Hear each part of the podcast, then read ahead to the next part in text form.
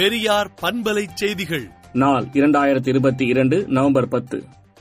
செங்கல்பட்டு மாவட்டத்தில் இருபத்தாறு லட்சத்து அறுபத்தி இரண்டாயிரத்து இருநூற்று நாற்பத்தி இரண்டு வாக்காளர்கள் உள்ளனர். ஆண் வாக்காளர்களை விட பெண் வாக்காளர்கள் அதிக அளவில் உள்ளனர்.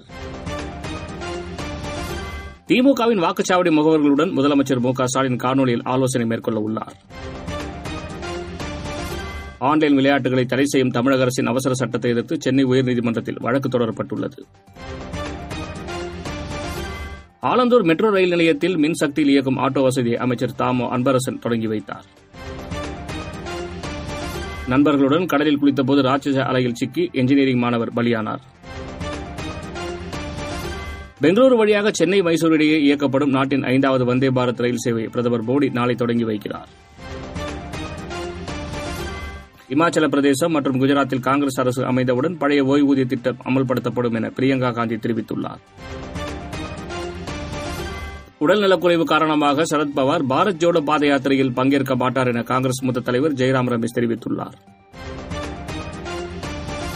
ரஷ்யா போரால் ஆசியா மற்றும் ஆப்பிரிக்க நாடுகளில் உணவு நெருக்கடி ஏற்பட்டுள்ளது என ராணுவ அமைச்சர் ராஜ்நாத் சிங் கூறியுள்ளார். ரஷ்யா உக்ரைன் போரில் இருநாட்டு தரப்பில் இதுவரை இரண்டு லட்சம் ராணுவ வீரர்கள் பலியாகியுள்ளதாக அமெரிக்கா தெரிவித்துள்ளது. உலகளவில் அமெரிக்க விசா பெறுவதில் முதலிடம் வசிக்கும் மெக்சிகோவை தொடர்ந்து இந்தியா முன்னேறி வருகிறது. பூமியில் முதல் முதலில் பெருமளவிலான உயிரின அழிவு ஏற்பட்டதற்கு அதிர்ச்சி அளிக்கும் காரணங்களை விஞ்ஞானிகள் வெளியிட்டுள்ளனர். அமெரிக்க நாடாளுமன்ற தேர்தலில் பிரதிநிதிகள் சபையை டிரம்பின் குடியரசுக் கட்சி கைப்பற்றுகிறது. விடுதலை நாளேட்டை விடுதலை டாட் இன் இணையதளத்தில் படியுங்கள்.